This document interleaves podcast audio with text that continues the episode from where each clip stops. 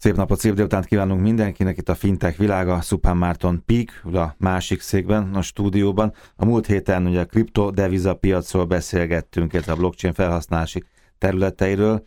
Most pedig egy picit visszakanyarodunk két-három héttel ezelőttre, ugye a Cashless City téma, amiben csak belevágtunk, belecsíptél, hogy az arénától indultunk, hogyan lehet készpénzmentes, készpénzfelejtős az aréna, azóta már nagyon sok rendezvény lezajlott az arénában, minden rendben volt, de most térjünk vissza arra a készpénzmentes város city elképzelésre. Itt azt érdemes átismételni, hogy vannak alapkategóriák. A vizának van egy nagyon átfogó, sokoldalas, szép színes, grafikonos anyaga. Azóta jobban bele is ástuk magunkat ebben. Tényleg érdekes dolgok vannak benne, és ott állítottak föl. Tehát ez egy, ez egy olyan dolog, hogy... Kategória rendszer. Persze, bármilyen más kategória rendszer felállítható. Ők egy, egy öt kategóriából álló rendszert alkottak, meg ebbe soroltak bele közel száz darab várost. Ahol Budapest is ott van. Budapest is ott van, igen, középmezőnyben. Van a, a legalsó emellett ez a készpénzcentrikus városok vagy régiók. Digitális hagyományos, a, ugye lehet Hát mondani. azért ez már a régi módi, tehát itt hmm, ilyenek igen, vannak, hogy Jakarta, stb. Digitális átállás alattiak, ilyen volt például Bukarest, Moskva.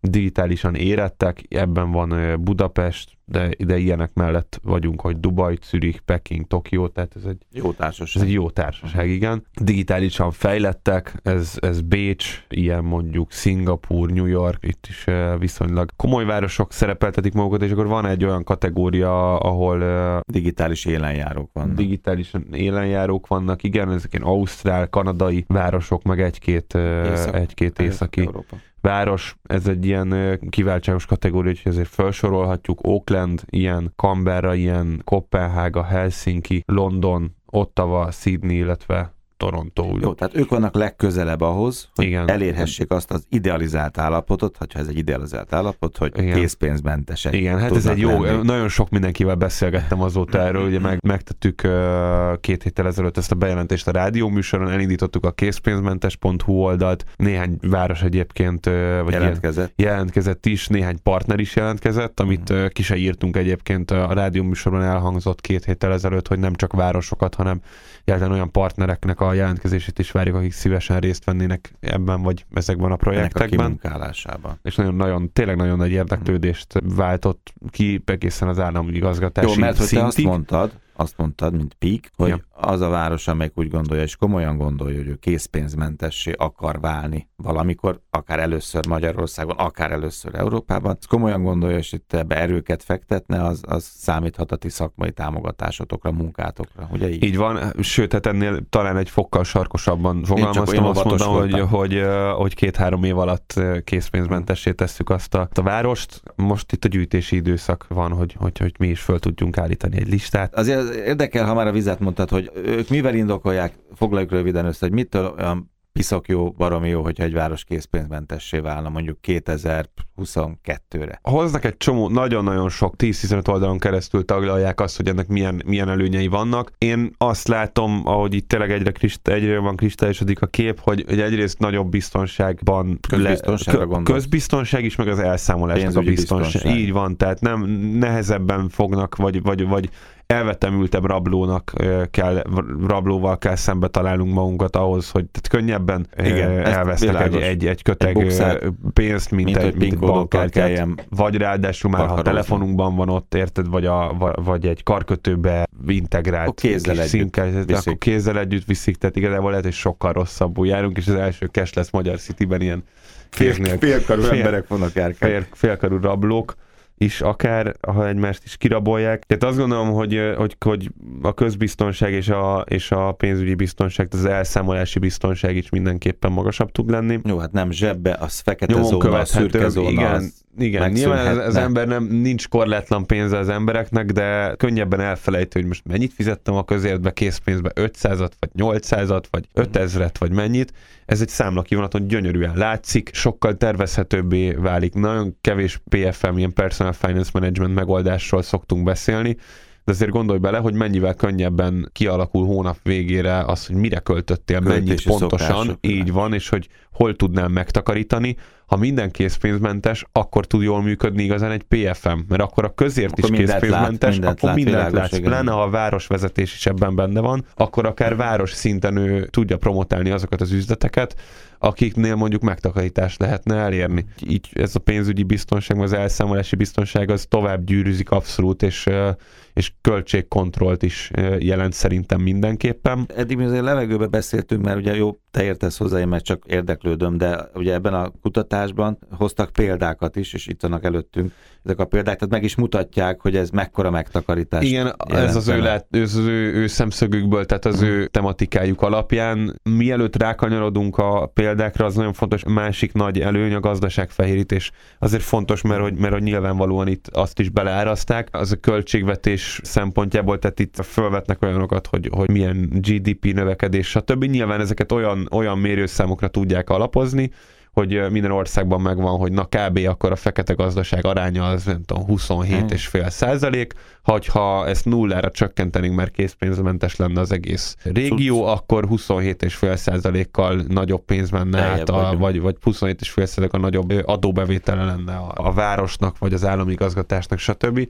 És ilyen, ilyen módon ezek a számok fölépíthetőek. Ez azért fontos, Plusz mert a tényleg... drága is. Azt, mint Plusz drága is, igen, ennek, ennek meg megint csak a, a központi költségvetésre van negatív hatása, személyesen is negatív hatása van az emberekre, tehát ezeket mind összeadják, összeszorozzák, ahol éppen szorozni kell, és ebből kijönnek ilyen néha meghökkentő számok egyébként. És két kategóriát érdemes akkor most venni, egyet alulról, ugye egyet felülről nézzük meg, akkor mekkora változásosak hozna ezeknek az adott klasszikus Igen. városoknak az életében. Lagosszal kezdünk. Lagosszal ők, kezdünk. Ők, ők alul vannak, kész, ők, ők készpénzcentrikusak, így dolgoznak. van. És ráadásul itt nem is azt nézi egyébként ez a tanulmány, hogy mi lenne, hogyha teljesen készpénzmentes lenne, hanem megvizsgálta az adott várost, vagy adott régiót, és azt, azt mondta, hogy mi lenne, hogyha az összes piaci szereplő úgy, úgy működne, mint a felső 10%-a az adott piaci régiónak. Tehát fontos, hogy, hogy nem egy, nem egy 100%-ban idealizált állapotot. Tehát egy folyamat, vett, indulás első lépcsőfokát nézi meg. Így van, egy olyat nézett, ami valóban hogy... bekövetkezik néhány igen. éven belül. Az első és talán legfontosabb, ami, amit mindenki zsebén érezhet, az az, hogy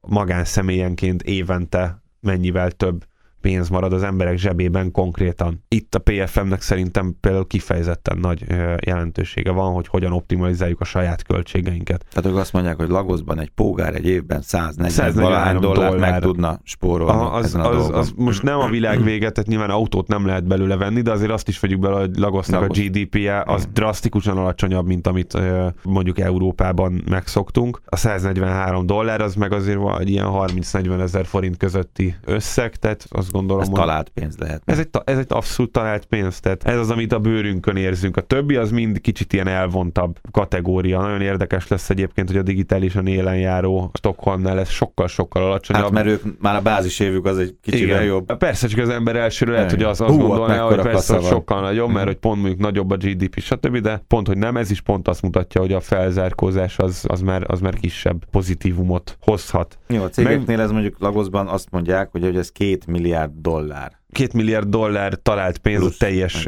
vállalati szektornak. Ez, ez meg olyan szempontból egy nagyon jó jelzés, hogy akikkel beszélgettem itt az elmúlt héten, elmúlt két hétben, mióta ez a bejelentés megtörtént, van egy város egyébként, akit nem fogok most elmondani, de ez egy több tízezres város, és nagyon nyitottak arra, hogy elindítsunk egy ilyen projektet. Van is már velük egyébként másban közös projektünk, és ott pont a város vezetésben van egy ilyen vita, van, aki nagyon-nagyon támogatná ezt, van, van aki meg fél egy kicsit attól, hogy, hmm. hogy mit, mit fognak szólni ehhez a vállalatok, stb. Ez pont azt mutatja, hogy, hogy nem kell, hogy féljenek a vállalatok, tehát igazából Mert a az ő jelent. Így van, Nagy, nyilván nagyobb gazdaságélénkítést tud végrehajtani a magasabb adóbevételekből a, a városvezetés, stb. stb. Van még egy ilyen érdekes szám, ami sokkal drasztikusabb, és a két milliárd dollár a teljes vállalati szektor, az egy olyan dolog, hogy a két milliárd dollár a sok pénz, de fogalmunk sincs, hogy mekkora a vállalati szektor. Van egy ilyen szám, hogy 16.020 dollár extra profit egy, egy millió dolláros, dolláros bevételre.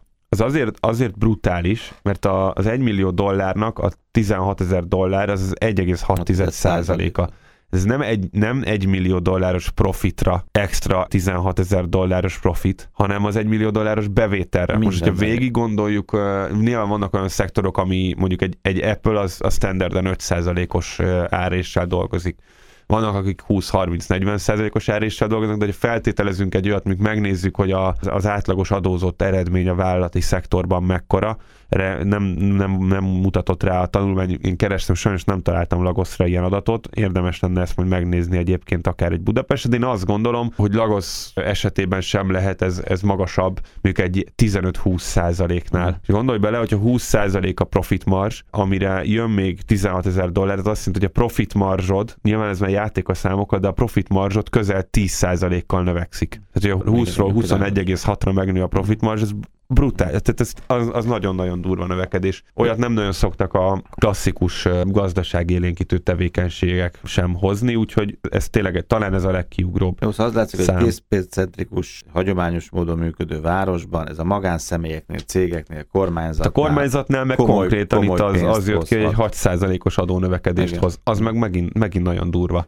Tehát gondolj bele, hogy a, a központi költségvetés 6%-kal nagyobb bevételt tud elérni, úgy, hogy egy államháztartási hiány meg 1-2-3 százalék, most hmm. Lagos esetében nem tudom mennyi, de, de, de nálunk valahogy ez ilyen szinteken mozog, tehát pont pluszba lökni a, a mérleget. GDP növekedést is elég keményen hoz, nyilvánvalóan ez tovább gyűrűzik, aztán új munkahelyeket, Lagos esetében ez brutális, mert sok ember van, meg nagy a munkanélküliség, de itt azt írja, hogy 134.600 új munkahelyet teremtene. 15 év alatt, tehát ők egy ilyen 15 éves így, így van. vonalat húznak illetve egy 0,7%-os extra bérnövekedést is hoz, ami, ami szerintem megint egy, egy elég jó szám. Tehát az emberek mindenhol a bőrükön tudják ezt érezni. Jó, ez volt az alsó szint. Most nézzük meg azt, hogyha egy digitálisan élő járó, tehát a, legjobb, a legkiválóbb, ugye? A, a prémium kategóriában ez, igen, ez milyen igen, változás igen, Ezek a számok alacsonyabbak lesznek, pont azért, mert ugyanígy a felső 10%-ot vizsgálja, és az alsó 10% sokkal közelebb van a felső 10%-hoz, és az alsó 10% is már, már relatív digitálisan Már ére. tett lépéseket. Így, így van. Itt egy ilyen szám van Stockholm esetében, hogy 18 dollár per lakos per év, tehát az, az pláne a stokholmi árszintek mellett lehet venni még két tábla csokit, tehát ez kb. ennyi. A teljes vállalati szektorra egy 3 milliárd dolláros, nyilván egy nagyobb a vállalati szektor, tehát alacsonyabb lesz az 1 millió dollárra jutó extra profit, de azért itt is ez egy 10 dollár, 1 millió dolláronként, ami egy százalék körüli egy-két, vagy fél és egy százalék közötti profit marzs növekedést jelenthet, hogyha ugyanezt a marzsot feltételezzük. Kormányzatnál egy kétszázalékos adóbevétel növekedést jelent, 1700 új munkahelyet, tehát itt azért kisebbek a számok. Itt azért kisebbek a számok, de az látszik, hogy itt is van hova fejlődni, na. Érdekes helyzet ez, mert hát az, hogy az egészet ezt hogy mérik, az is nagyon érdekes lenne azt megtudni. És ha még egy perc, egy másik dolog, ez, ez furcsa dolog, mert hogyha most én pomázon lakom, hát mondjuk nehéz elképzelni, hogy pomáz élen járjon mondjuk ilyen dologban, de mondjuk pomázon ezt megvalósítanák. Az ember ugye közben mozog ebben az országban, tehát az összes többi helyszínen, ami nem pomáz, a dolog még működne a klasszikus, hagyományos módon. Tehát ez egy ilyen furcsa kétlakiság. Aztán nyilván ez ilyen spóraszerűen elterjedne, és minél többen, minél többször követelnék ezt, akkor ez így hatékony lenne, és végül beszínezni a térképet, de izgalmas lenne ez a kétféleség, de az, az még igazgalmasabb, amit az elején te is mondtál meg, ami engem is érdekel, hogy a fenébe lehet mérni.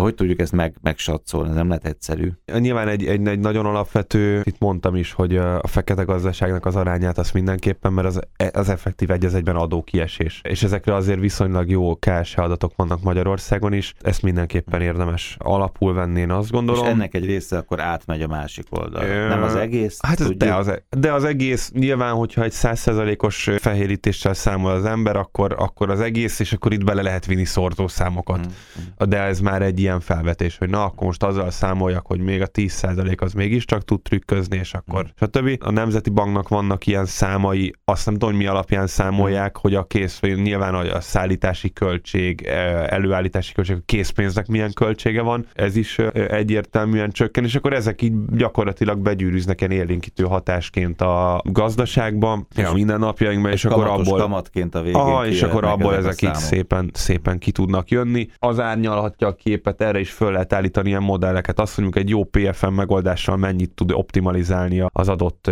állampolgár, arra meg azt gondolom, hogy, hogy, hogy érdemes egy ilyen, vagy meg, meg lehet csinálni egy ilyen 100 ezer, 10 ezer főből álló mintát, hogy akkor igen, a sonkát, ha ennyivel olcsóbban venni, akkor ennyivel több maradna a zsebével, stb.